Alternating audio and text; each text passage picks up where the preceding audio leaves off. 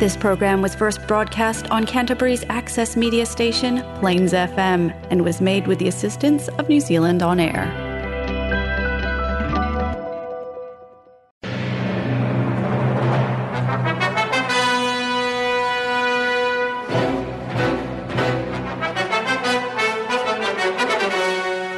باقي من الزمن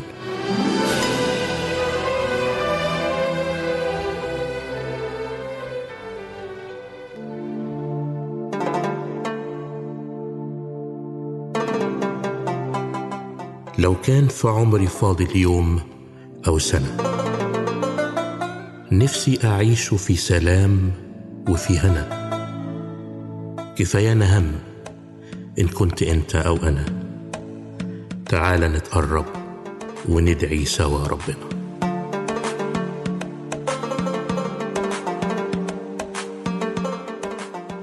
باقي من الزمن برنامج مسيحي باللغة العربية والفارسية. يعده ويقدمه بطرس مورجان. باقي من الزمن إبحار في قلب الزمن يأخذنا إلى بحار المعرفة الكتابية والروحية. فقرات ممتعة عظات ترانيم موضوعات تهمك ودراما إذاعية في باقي من الزمن. فابقى معنا.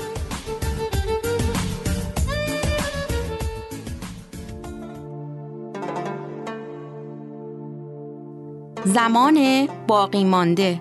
یک برنامه مسیحی به زبانهای عربی و فارسی. حاوی برنامه های مسرت بخش، معزه ها، سرودهای مسیحی، نمایش های رادیویی و غیره. با ما باشید. أصدقائي مستمعي برنامج باقي من الزمن أهلا بكم في حلقة جديدة. بصلي إن كل واحد فيكم يلاقي النهاردة رسالة تشجيع من ربنا ويمكن يكون رد على سؤال جواك أو شفاء لجرح موجود في حياتك. تعالوا مع بعض نسمع ربنا عايز يقول لنا إيه.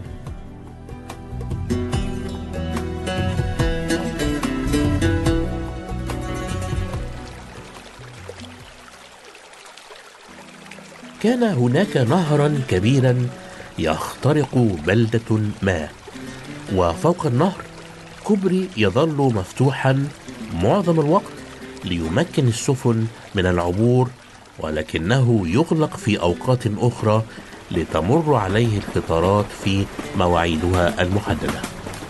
وكان العامل المسؤول عن مواعيد فتح وإغلاق الكوبري معتادا أن يصحب ابنه الوحيد في بعض الأحيان ليلعب وسط الطبيعة بينما يجلس هو في كشك مرتفع ليغلق الكوبري في المواعيد المحددة لتتمكن القطارات من العبور. وذات يوم وهو جالس جاءته الإشارة باقتراب القطار فقام بالضغط على المفتاح الذي يحرك الرافعة التي تعمل بالكهرباء. ولكن الصدمة كادت أن تصيبه بالشلل عندما اكتشف أنه معطل. لم يكن أمامه حل آخر سوى أن ينزل بسرعة ويحرك الرافعه بكل قوته ليتمكن القطار من العبور بسلام. كانت سلامة الركاب بين يديه وتعتمد على قوته في إبقاء الذراع منخفضا طوال وقت عبور القطار. رأى القطار قادما نحوه مسرعا ولكنه سمع في تلك اللحظة نداء جمد الدماء في عروقه إذ رأى ابنه الأربعة أعوام قادما نحوه فوق قضبان القطار يصيح أبي أبي أين أنت؟ كان أمام الرجل إحدى الخيارات إما أن يضحي بالقطار كله وينتشل ابنه من على شريط القطار أو إنه يضحي بابنه الوحيد لينقذ ركاب القطار. واختار الرجل الحل الثاني ومر القطار بسلام دون أن يشعر أحد أن هناك جسد ممثل لطفل مطروح في النهر ولم يدري أحد بالآب الذي كاد أن يصاب بصدمة وهو يبكي ابنه بأسى وقلبه يكاد ينفجر من المرارة وهو ما زال ممسكا بالرافعة. صديقي المستمع أعتذر عن هذه القصة المؤلمة ولكن دعني أسألك هل شعرت بالأسى تجاه هذا الرجل المسكين؟ هل قدرت مشاعره؟ هل فكرت يوما في مشاعر الله الآب وهو يبذل ابنه الوحيد فدية عن العالم ليصالحنا معه؟ هل فهمت لماذا أظلمت الشمس والصخور تشققت وقت صلب المسيح. ومن ناحية أخرى هل أنت مثل ركاب هذا القطار الذين لا يعرفون ثمن فدائهم يقول الكتاب المقدس هكذا أحب الله العالم حتى بذل ابنه الوحيد لكي لا يهلك كل من يؤمن به بل تكون له الحياة الأبدية.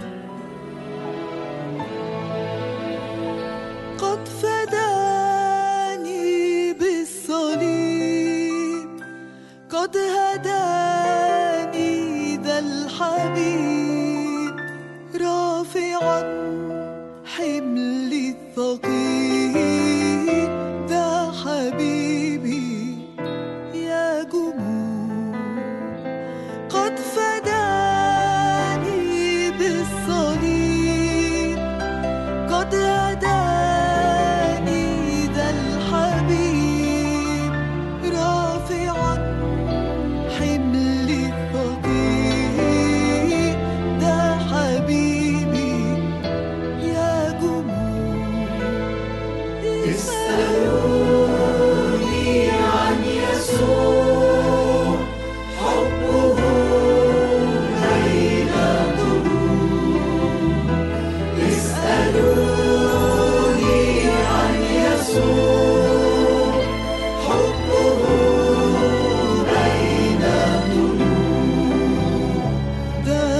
see.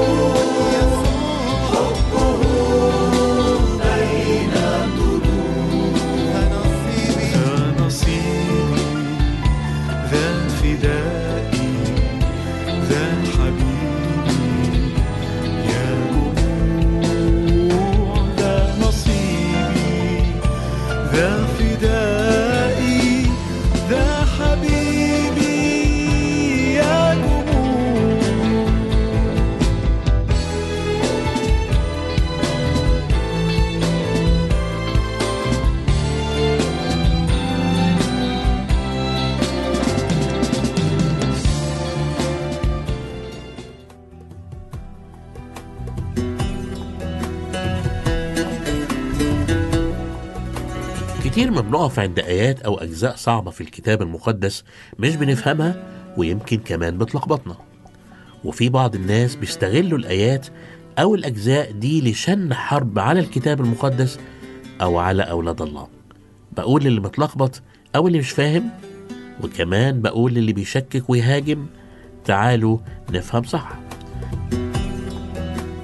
في فقرة تعالوا نفهم صح تعالوا نعرف إيه قصد المسيح لما قال وإن أعثرتك عينك فاقلعها والقها عنك خير لك أن تدخل الحياة أعور من أن تلقى في جهنم النار ولك عينان.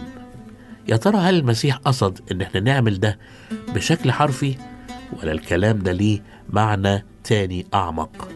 تعالوا نفهم معنى الآية دي صح. طبعا المعنى الحرفي غير وارد ولكن اللي عاوز يقول لنا إنه لو كان أغلى الأشياء عندك ولو كانت في غلاوة العين بس هتعطلك عن دخول السماء. أيهما أفضل؟ أن تدخل الحياة بدون عين ولا أن تكون لك العين ويلقى جسدك كله في جهنم؟ أيهما أفضل؟ طبعا في سبيل الحياة الأبدية أي شيء يهون ويرخص لكن طبعا ليس المطلوب إني أقلع عيني ولا أقطع إيدي لكن مطلوب إني لا أعطيها أولوية على الإطلاق وأي شيء يعثر ويعطل دخول السماء علي أن أضحي به مهما كان آه، مهم. اختبرني يا الله اختبرني يا الله واعرف قلبي واعرف قلبي امتحني امتحني. واعرف أفكاري وانظر ان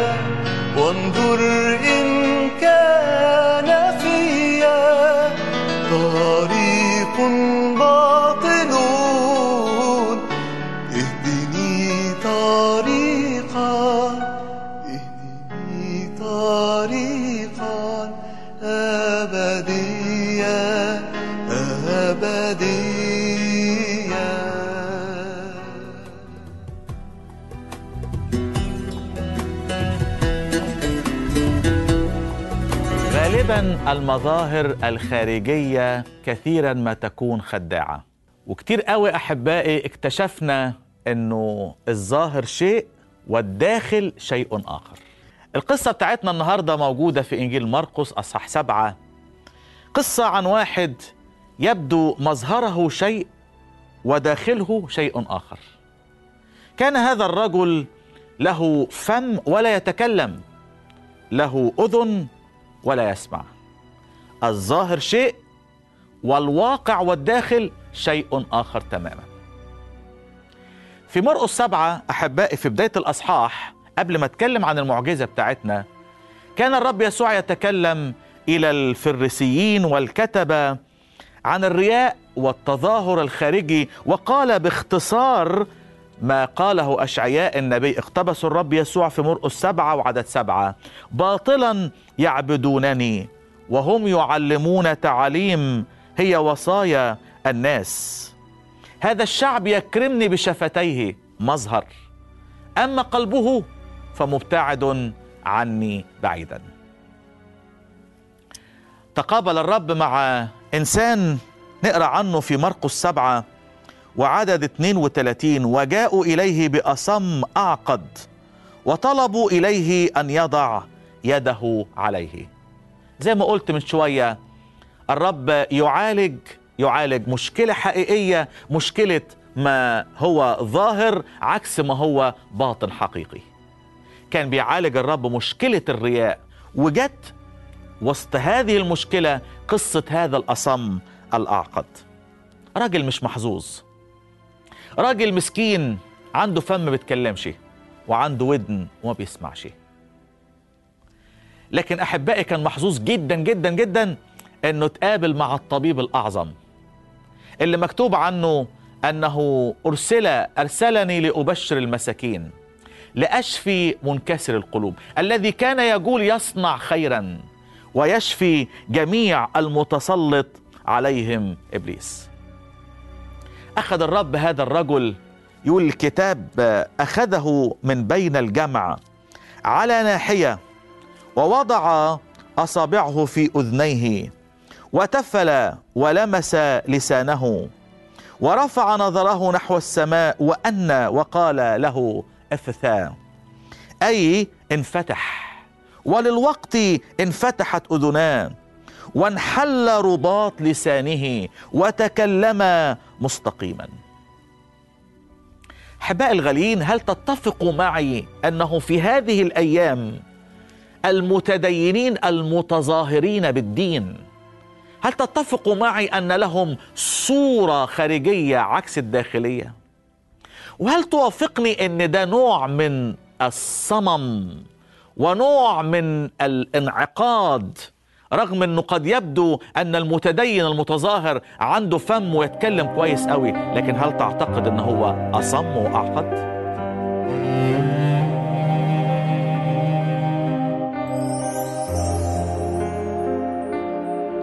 أكد الرب يسوع في حديثه للكنائس السبعة في سفر الرؤيا هذا الأمر من له أذن للسمع فليسمع. وكأن الرب يسوع المسيح يريد أن يقول أحبائي أن هناك كثيرين لهم أذان ولا يسمعون. فالخطية أفقدت الإنسان القدرة على السمع. أقصد أن يسمع إلى صوت الله. قال الرب يسوع المسيح من يسمع كلامي ويؤمن بالذي أرسلني له حياة أبدية. قال صموئيل الطفل الصغير مش المتدين لكن المؤمن الحقيقي. تكلم يا رب لأن عبدك سامع. أحبائي لأن الشخص لا يسمع فهو لا يستطيع أن يتكلم. حتى علميا مرتبطة الحستين دولت ببعض. الطفل لما يسمع عايز يعبر يبقى عنده دافع أن يعبر. الخاطي لأنه لا يستمع إلى صوت الرب فبالتالي لا يستطيع أن يتكلم مع الله. آه صحيح ممكن يقعد في قعدة وده شفته في تجوالي كتير قوي قوي. الواحد ممكن يتكلم عشر ساعات. حك في كل المواضيع. لكن قول له كده صلي اتكلم مع الله. ما يقدرش يتكلم. لكن أول ما الرب يفتح الودن على صوته ينفتح اللسان للكلام عن الرب. يقول صاحب المزمور فاض قلبي بكلام صالح متكلم أنا بانشائي للملك لساني قلم كاتب ماهر. ماذا يقول لسانك أيها المؤمن؟ أنت يا رب أبرع جمالا من بني البشر. اشكر ربنا لأجل المعجزة اللي عملها المسيح وما زال يعملها أحبائي. لكنه الرب ينادي على كل واحد متدين متظاهر بالدين وهو لا يسمع.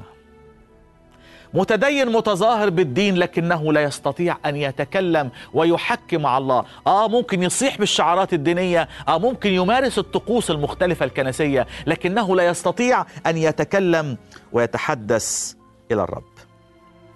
الأمر كان محتاج إلى خلاص.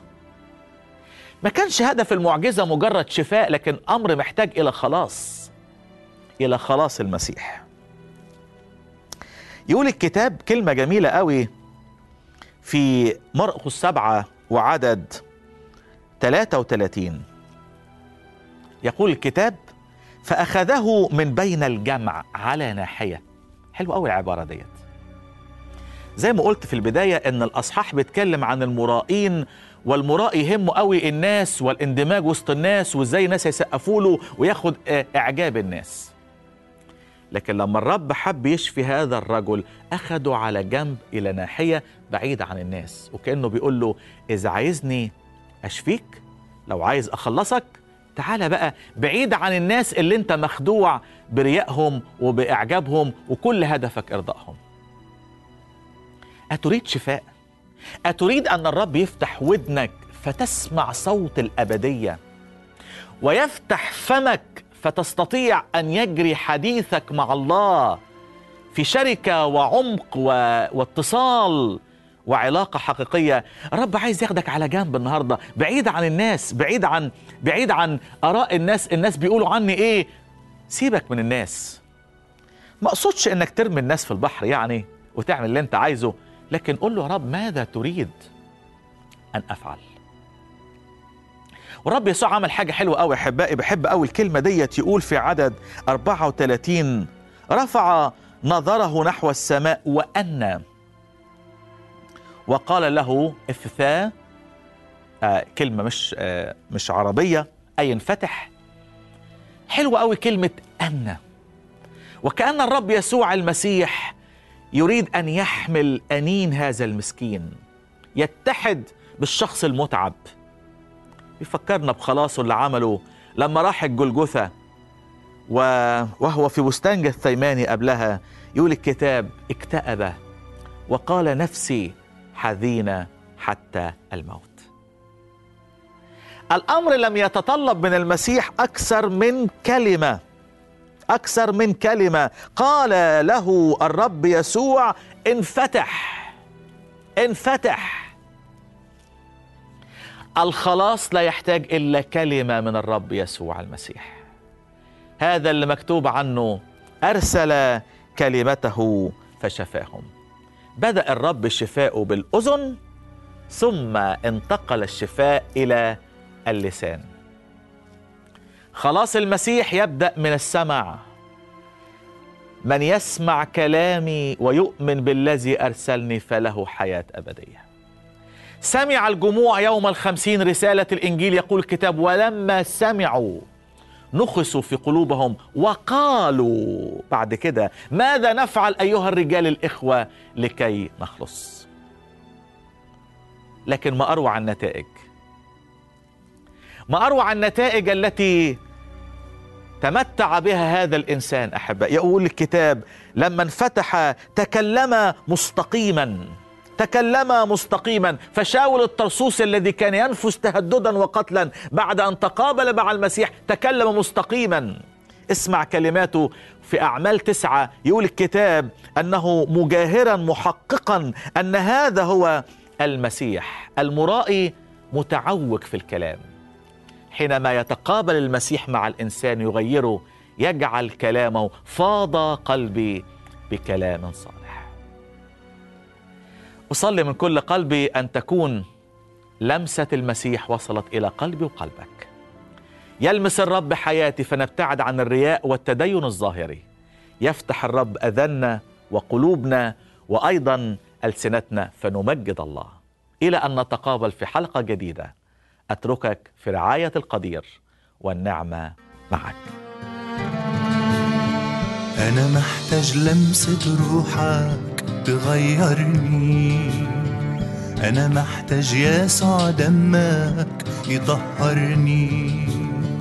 أنا محتاج لمسة روحك تغيرني. أنا محتاج يسوع دمك يطهرني. وأنا لما هاجي وأشوفك وأشوف اسمي على كفوفك بتفك الأسر وحقك بيحررني وأنا لما هاجي وأشوفك وأشوف اسمي على كفوفك بتفك الأسر وحقك بيحررني. أنا جاي ضعيف قويني أنا جاي حزين عزيني أنا جاي لك خاطب رقني واشفيني المسني بسلطانك وريني مجد جلالك أغمر قلبي بحنانك وارويني أنا جاي ضعيف قويني أنا جاي حزين عزيني أنا جاي لك خاطب رقني واشفيني إلمسني بسلطانك وريني مجد جلالك أغمر قلبي بحنانك وارويني لمسة من هد ثوبك بتشفيني. كلمة من فم جلالك بتحييني. لمسة من هد بثوبك بتشفيني. كلمة من فم جلالك بتحييني. وأنا لما هاجي وأشوفك وأشوف اسمي على كفوفك بتفك الأسر وحقك بيحررني. وأنا لما هاجي وأشوفك وأشوف اسمي على كفوفك بتفك الأسر وحقك بيحررني. أنا جاي ضعيف قويني أنا جاي حزين عزيني أنا جاي لك خاطب رقني واشفيني بسلطانك وريني مجد جلالك. أغمر قلبي بحنانك وارويني أنا جاي ضعيف قويني أنا جاي حزين عزيني. أنا جاي لك خاطب رقني واشفيني إلمسني بسلطانك وريني مجد جلالك. أغمر قلبي بحنانك وارويني كلامك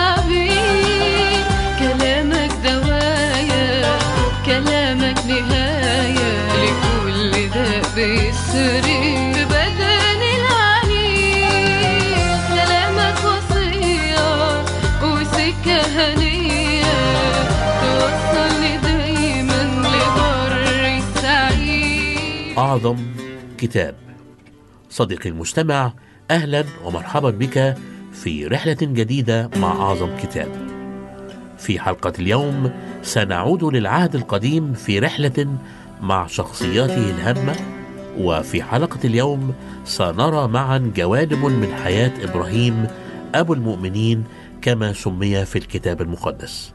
ابقى مع صديقي المستمع خلال رحلة اليوم. النهارده هنقرب من شخصية آه، إبراهيم. وإبراهيم بحسب آه، الكتاب هو أبو المؤمنين. وطبعا الكتاب بيذكر في عبرانيين 11 ثلاث أسباب ليه هو أبو المؤمنين. أول سبب أنه ترك أرضه وعشيرته زي ما قال له رب إلى الأرض التي أريك فهو تغرب وصار نزيل في أرض غريبة وأرض موعود بيها لكن هو نفسه و- و- واولاده وأحفاده بعد كده يعقوب وإسحاق آه، آه، يعني هم كمان كانوا نزلاء وغرباء في الأرض اللي المفروض هيورثها أحفادهم آه، ونسلهم فيما بعد. فإحنا عندنا أول سبب ليه هو أبو المؤمنين إنه تغرب إنه ساب أهله ترك عشيرته ترك بلده وراح لبلد هو ما كانش يعرفها وما كانش عارف أصلا هو رايح آه، لفين. تاني حاجة إنه صدق إن ممكن يبقى عنده ولد في سن متأخر. وبحسب تكوين 17 17 خلوا بالكم آية تكوين 17 17 هي الآية الوحيدة في العهد القديم أو في الكتاب المقدس اللي بتقول لي إن الفرق بين إبراهيم وسارة 10 سنين. لأن هو بيقول إزاي يكون ليا ولد وأنا عند ابن 100 سنة وسارة ابنة 90 سنة. فالفرق كان فعلا 10 سنين ومفيش مكان تاني في الكتاب المقدس بيقول لنا سارة كان عمرها كام في الوقت ده. لكن هو صدق سارة ضحكت هو صدق وقبل وإن هو هيبقى ابن الموعد. هو كان مصدق من الأول من هو عنده 75 سنة. إنه الرب هيديله نسل هيرث الأرض وهيتتبارك بيه جميع قبائله. لكن الوعد ده اتحقق بعد 25 سنة آه، في إسحاق فكان مصدق. ثالث سبب وبرضك مذكور في سفر العبرانيين صح 11 الثلاث أسباب موجودين في سفر العبرانيين لأن في ناس بت بتركز على سبب أو اثنين لا في ثلاث أسباب ليه هو أبو المؤمنين. أول حاجة زي ما قلنا إنه ترك أرضه وعشيرته وراح لأرض هو ما يعرفش هي شكلها إيه ما يعرفش إيه اللي هيقابله. تاني حاجة آه، فكرة إنه صدق إنه ابن الموعد هيجي ولو متأخر 25 سنة.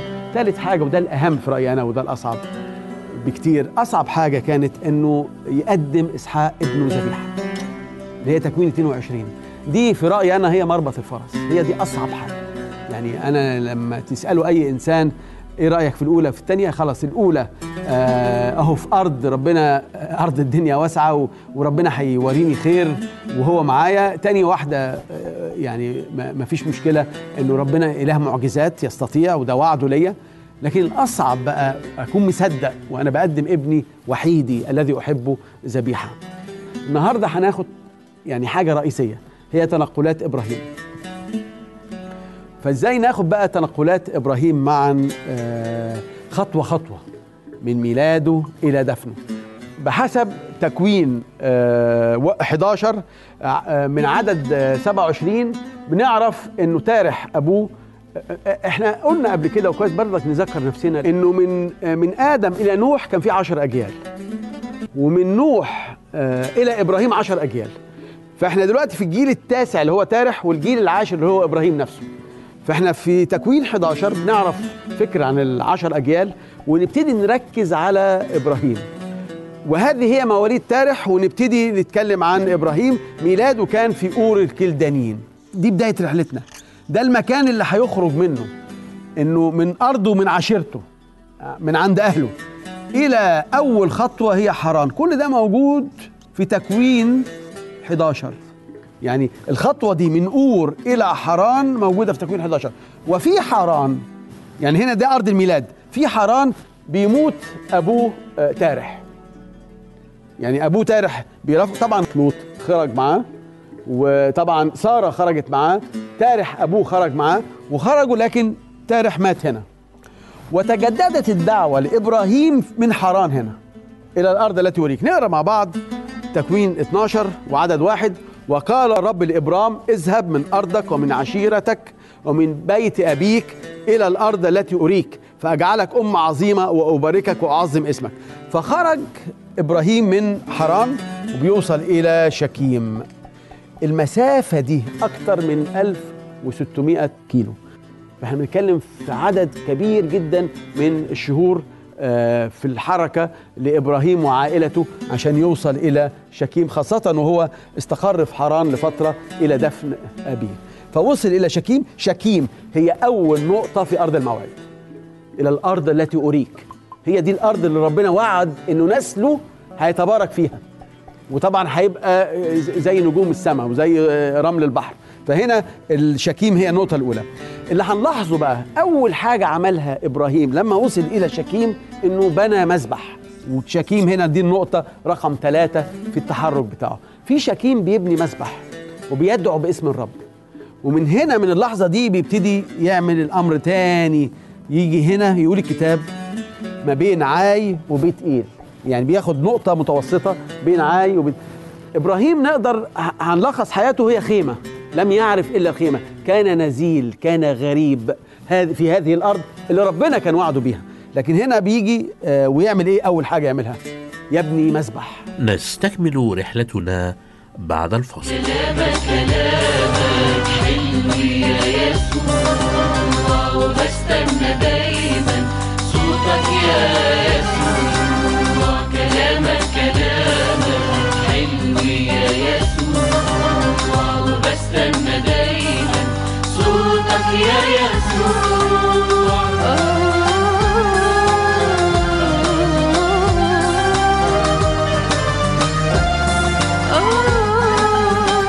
ويقول الكتاب كانت عاي شرق آه هذا المذبح وبيت إيل غرب هذا المذبح م- في المسافة المتوسطة دي جه وبنى آه مذبح الكلام ده نقراه أيضا في- آه، عدد ستة واجتاز إبرام في الأرض إلى مكان شكيم إلى بلوطة مورة ده الجزء الأول وبنى هناك آه، مذبحا ثم نقل, نقل من هناك إلى الجبل شرقي بيت إيل ونصب خيمة وله بيت إيل من المغرب وعاي من المشرق وبنى هناك مذبحا للرب ودعا باسم الرب.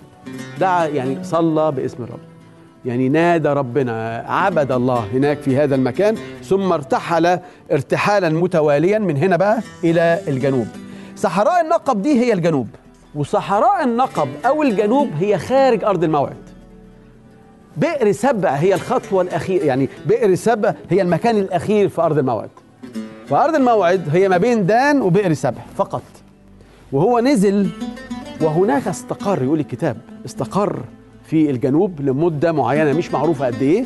ومن الجنوب حصل بقى جوع شديد في الأرض دي كلها حصلت مجاعة شديدة فذهب إلى مصر. وفي مصر طبعا إحنا عارفين إيه اللي حصل مع زوجته ومع فرعون لكن في النهاية رجع من مصر غني جدا. يعني يقول الكتاب فصعد إبرام من مصر هو والكلام ده في إصحاح 13 عدد واحد. فصعد إبرام من مصر هو وامرأته وكل ما كان له ولوط معه وكان إبرام غنيا جدا في المواشي والفضة والذهب وكل ما كان له. فيرجع من هنا إلى فين بقى؟ إلى الجنوب مرة تانية. إحنا هنعد 18 خطوة. هي كل خطوات إبراهيم المرصودة في آه، عهد في العهد القديم. دي الخطوة رقم ثلاثة ثم الخطوة رقم أربعة ذهابه إلى صحراء النقب. الخطوة رقم خمسة إنه راح إلى مصر. الخطوة رقم ستة إنه رجع مرة تانية من مصر إلى الجنوب إلى صحراء الجنوب. الخطوة رقم سبعة بيرجع تاني للمكان نفسه ده. يقول الكتاب وصار في رحلاته من الجنوب إلى بيت إيل إلى المكان الذي كانت خيمته فيه في البداءة إلى مكان المسبح الذي عمله هناك اولا. يعني متخيلين راجل العلامة اللي بيسيبها هي خيمة ومسبح. بيعرف المكان اللي هو تركه بيرجع للمكان اللي هو تركه بعد مدة طويلة لأنه عارف إن المكان ده كان فيه بنى مسبح والمكان ده ترك فيه خيمة. وبالتالي كان معروف ب... ودول اللي بيلخصوا حياة إبراهيم. يعني إبراهيم تلخيص حياته إنه عبارة عن خيمة ومسبح. خيمة لأنه غريب ونزيل ومش تبع الأرض دي وكان عنده أرض تاني يعني عارف إنها منتظرة كان مشتاق ليها كان مآمن بيها ما كانش هي دي الأرض مع كل الوعود اللي ربنا اداها له لكن كمان كان في مسبح كان في فكرة العلاقة الشخصية. إبراهيم خليل الله.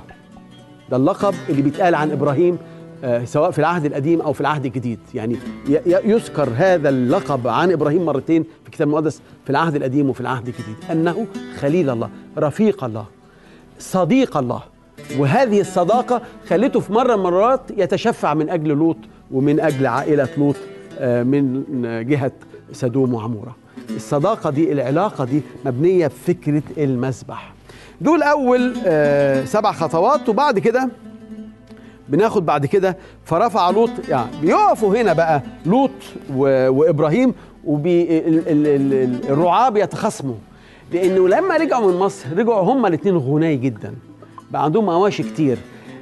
مصادر المياه كانت قليلة فحصلت مخاصمة حصلت حصل شجار بين رعاة آه، مواشي لوط ورعاة مواشي آه، آه، فكل واحد قرر إنه يعتزل الآخر يعني كل واحد ياخد مكان تاني. فطبعا لوط لما وقف هنا لقى المكان ده اللي, اللي, اللي مسمى بقى دائرة الأردن المنطقة دي المحيطة بالأردن هي عبارة عن منطقة سهول. فأفضل ما- منطقة ممكن تربي فيها مواشي وتجد فيها مصادر المياه فهو طبعا من المنظر ده قال لا أنا أروح أحلى مكان. يعني فهو لوط سكن في مدن الدايرة دي ونقل خيامه إلى سدوم وعمور. أو سدوم بصفة خاصة لكن في المنطقة دي. فلوط سكن هنا وإبراهيم آه، كمل في نفس المكان. ومن اللحظة دي ربنا ظهر لإبراهيم أكتر من مرة عشان يأكد له الوعد. إنه آه، إبراهيم لم يذهب إلى أرض تستحسنها عينيه. يعني مش فكرة بقى ال ال الأرض الخاص يبقى فين. لا الأرض اللي ربنا عايزني فيها فين؟ فبالتالي ربنا بعد الفراق ده على طول اللي حصل بين لوط وبين إبراهيم ظهر ليه أكتر من مرة عشان يأكد ليه وإلى هنا نأتي صديقي المستمع إلى نهاية رحلة اليوم وإلى رحلة جديدة في الأسبوع المقبل بمشيئة الرب. فإلى أن نلتقي أستودعكم في رعاية الرب.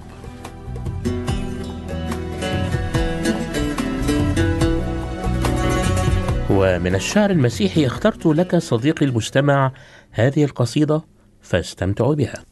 النسر بيقول كنت فوق على الصخر عايش. وفي أحضان أبويا النسر كامش. كنت ساكن فوق هناك. رغم العدا كنت ما أعرفش العراك رغم الأذى كنت يابا كنت بجري لحماك. كان يدوب الجلد فوقي بس ريشك كان حولي توجي كان جناحي ساعتها لسه ضعيف. لو فردته ينكمش. من البرد كنت برتعش. بس رغم ضعفي كنت أعلى من كل الطيور. بعيني شايف الأراضي والبحور. كنت فوق على حس أبويا. بفتخر إني من فراخه. بنبهر بقوة جناحه. وقلت هعيش العمر كله جوا عشي. جنب أبويا النسر أنا ما بخافش بس فجأة تهز عشي. بس فجأة تهز عشي. خفت والصرخة جوايا ما بتتقطعش بصيت ما لقيتش حاجة تحتي. رفعت جناحي الضعيف اتمنيته يطير. لقيته ما بيطيرش. صرخت وقلت يابا إزاي أقع؟ رغم إني سمعت كلامك لما قلت على غيري ما تعتمدش. إزاي الحب في قلب الأب بسرعة يمشي؟ ويا ترى لفين جثتي هتنطرح؟ طب لو ما متش كم حتة فيا هتنجرح. وقلت يا ريتني اعتمدت على نفسي زمان وحاولت أطير وما صدقتش الاتكال على أبويا الكبير.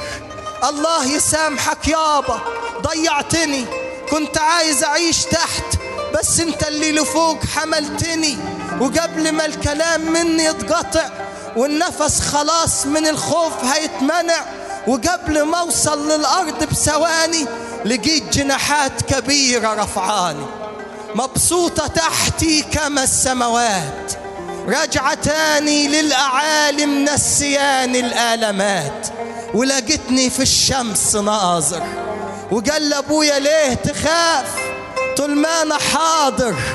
جناحي أسرع من السكوت. وما فيش نسور من الخوف تموت. قلت له ما أنا كنت بنادي عليك. قال لي ما أنا اللي بإيدي رميك. كنت سامعك كنت حاسك كنت يا ولدي جنبيك.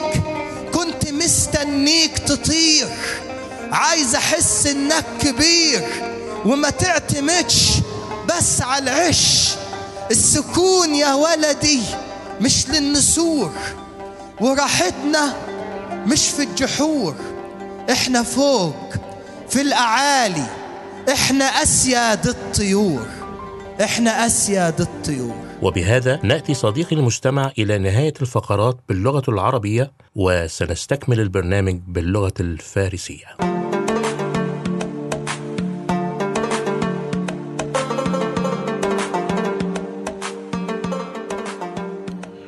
كنتم مع باقي من الزمن. سعدنا بكم ونرجو أن نكون قد أسعدناكم. أرسل إلينا بمقترحاتك أو تساؤلاتك. نرحب بالمشاركات. يمكنك الاتصال بمقدم البرنامج بطرس مرجان على تليفون 021 189 3886 أو أرسل لنا على بريدنا الإلكتروني radio.arabic at extra.co.nz والرب معكم.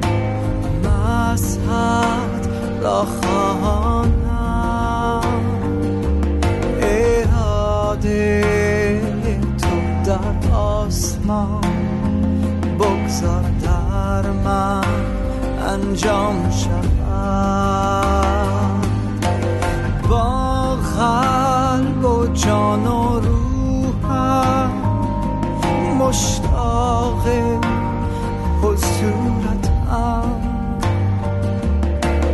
هادی برم برم باش. بهر خدمت مرا بفرست.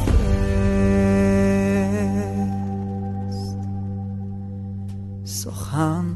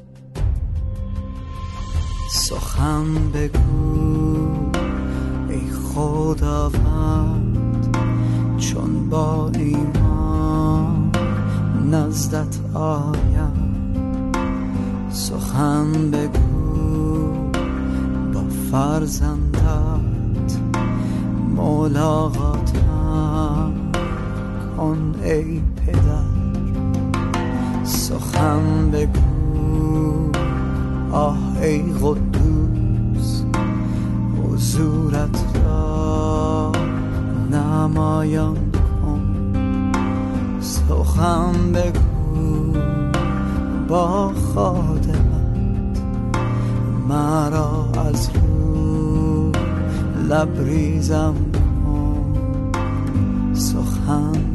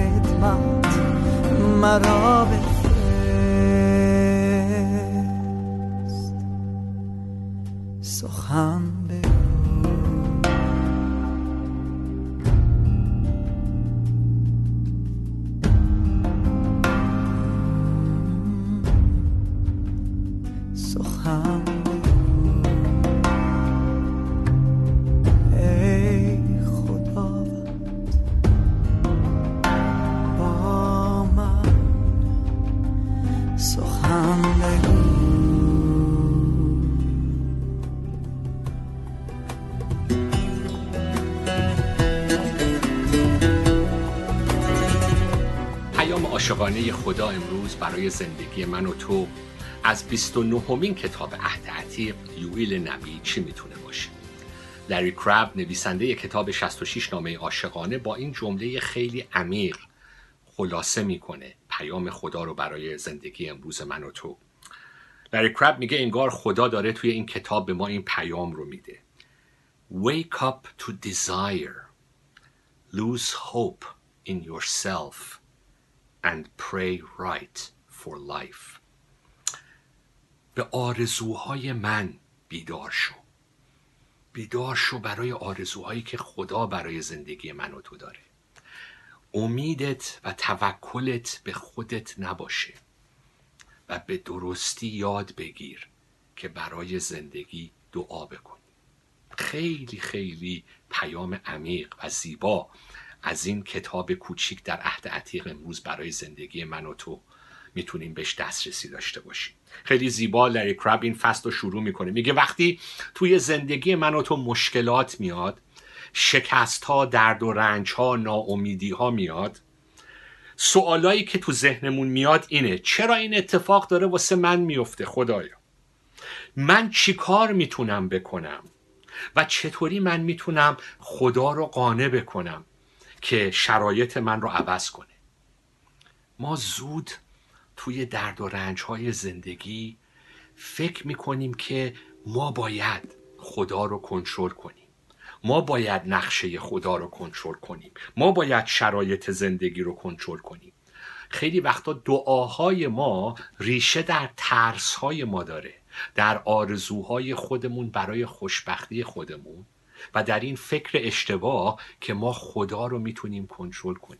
سرنوشت و بالا پایینی های زندگی انگار همه در کنترل ماست. و اگر من یه کارایی بکنم حتما خدا بر طبق خواسته های من آرزوهای من دعاهای من جواب من رو خواهد داد. ولی لری کرب میگه تو این کتاب زیبا بار دیگه خدا داره به من و تو یه تلنگر می‌زنه.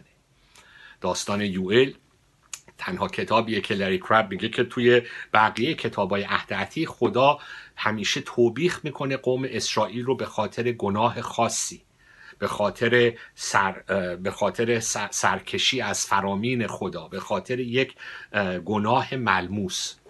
ولی کتاب یوئل همچین موضوعی رو مطرح نمی‌کنه.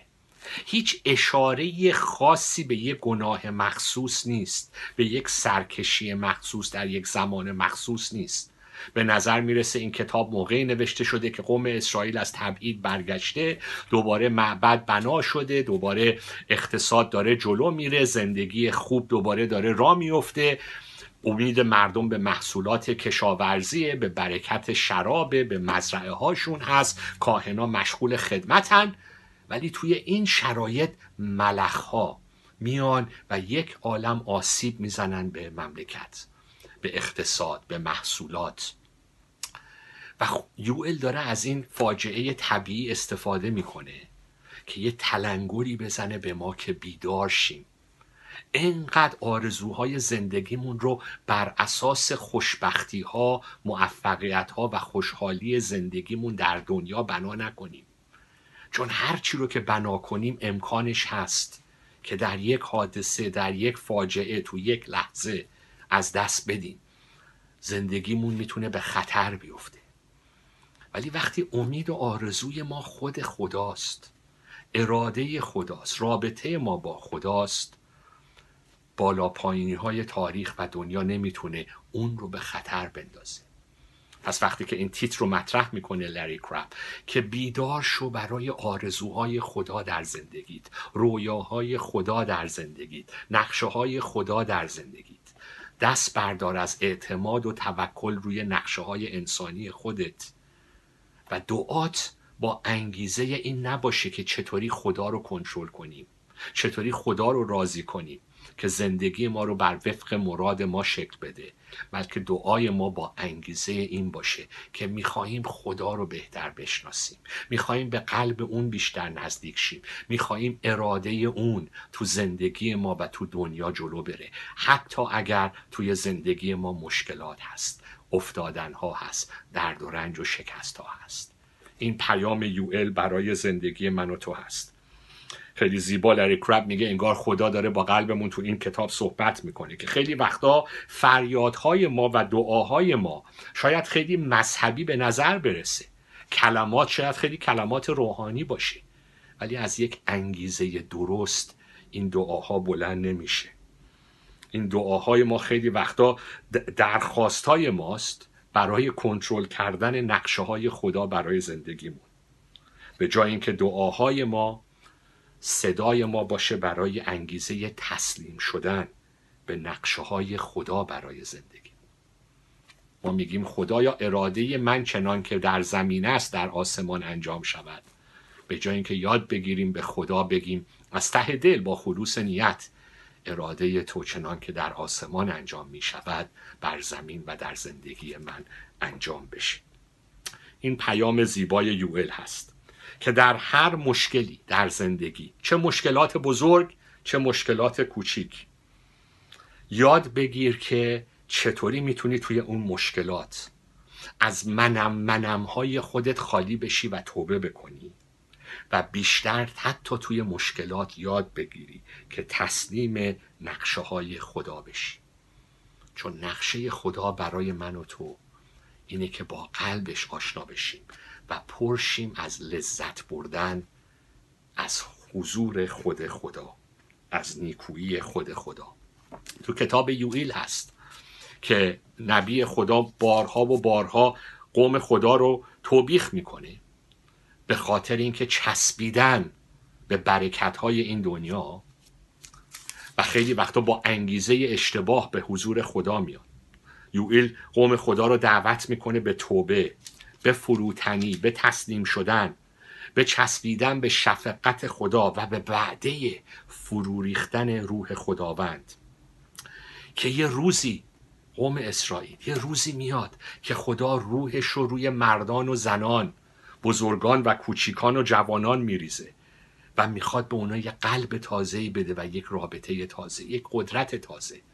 این وعده حضور روح القدس در یوئیل فصل دو که می‌بینیم در اعمال رسولان در روز پنتکاست تحقق پیدا می‌کنه. این اون نقشه و آرزوی خداست که ما پر شیم از حضور روحش و توی تمام فراز و نشیب های زندگی بگیم چون روح خدا در منه چون دوستی و عشق خدا رو چشیدم توکل من به خداست. نه به استعداد خودم نه به نقشه های خودم نه به خوبی خودم نه به متدین بودن خودم. توی موفقیت ها و توی شکست ها توکل من به خداست و بزرگترین ارجحیت زندگیم آشنایی با قلب خداست و اطاعت از اراده خداست. امیدوارم که این پیام عمیق درس این هفتمون باعث برکت ما باشه تو زندگی. و در طول روزهای این هفته فکر کنیم روی این پیام یوئیل نبی در زندگی امروز. تا هفته. با ما باشید در زمان باقی مانده. ما از توجه شما سپاسگزاریم. پیشنهادات یا پرسش های خود را برای ما ارسال نمایید. ما از مشارکت شما استقبال می کنیم راه های تماس با ما 0 21 189 38 86 radio.arabic at extra.co.nz برکت خدا بر شما عزیزان باد.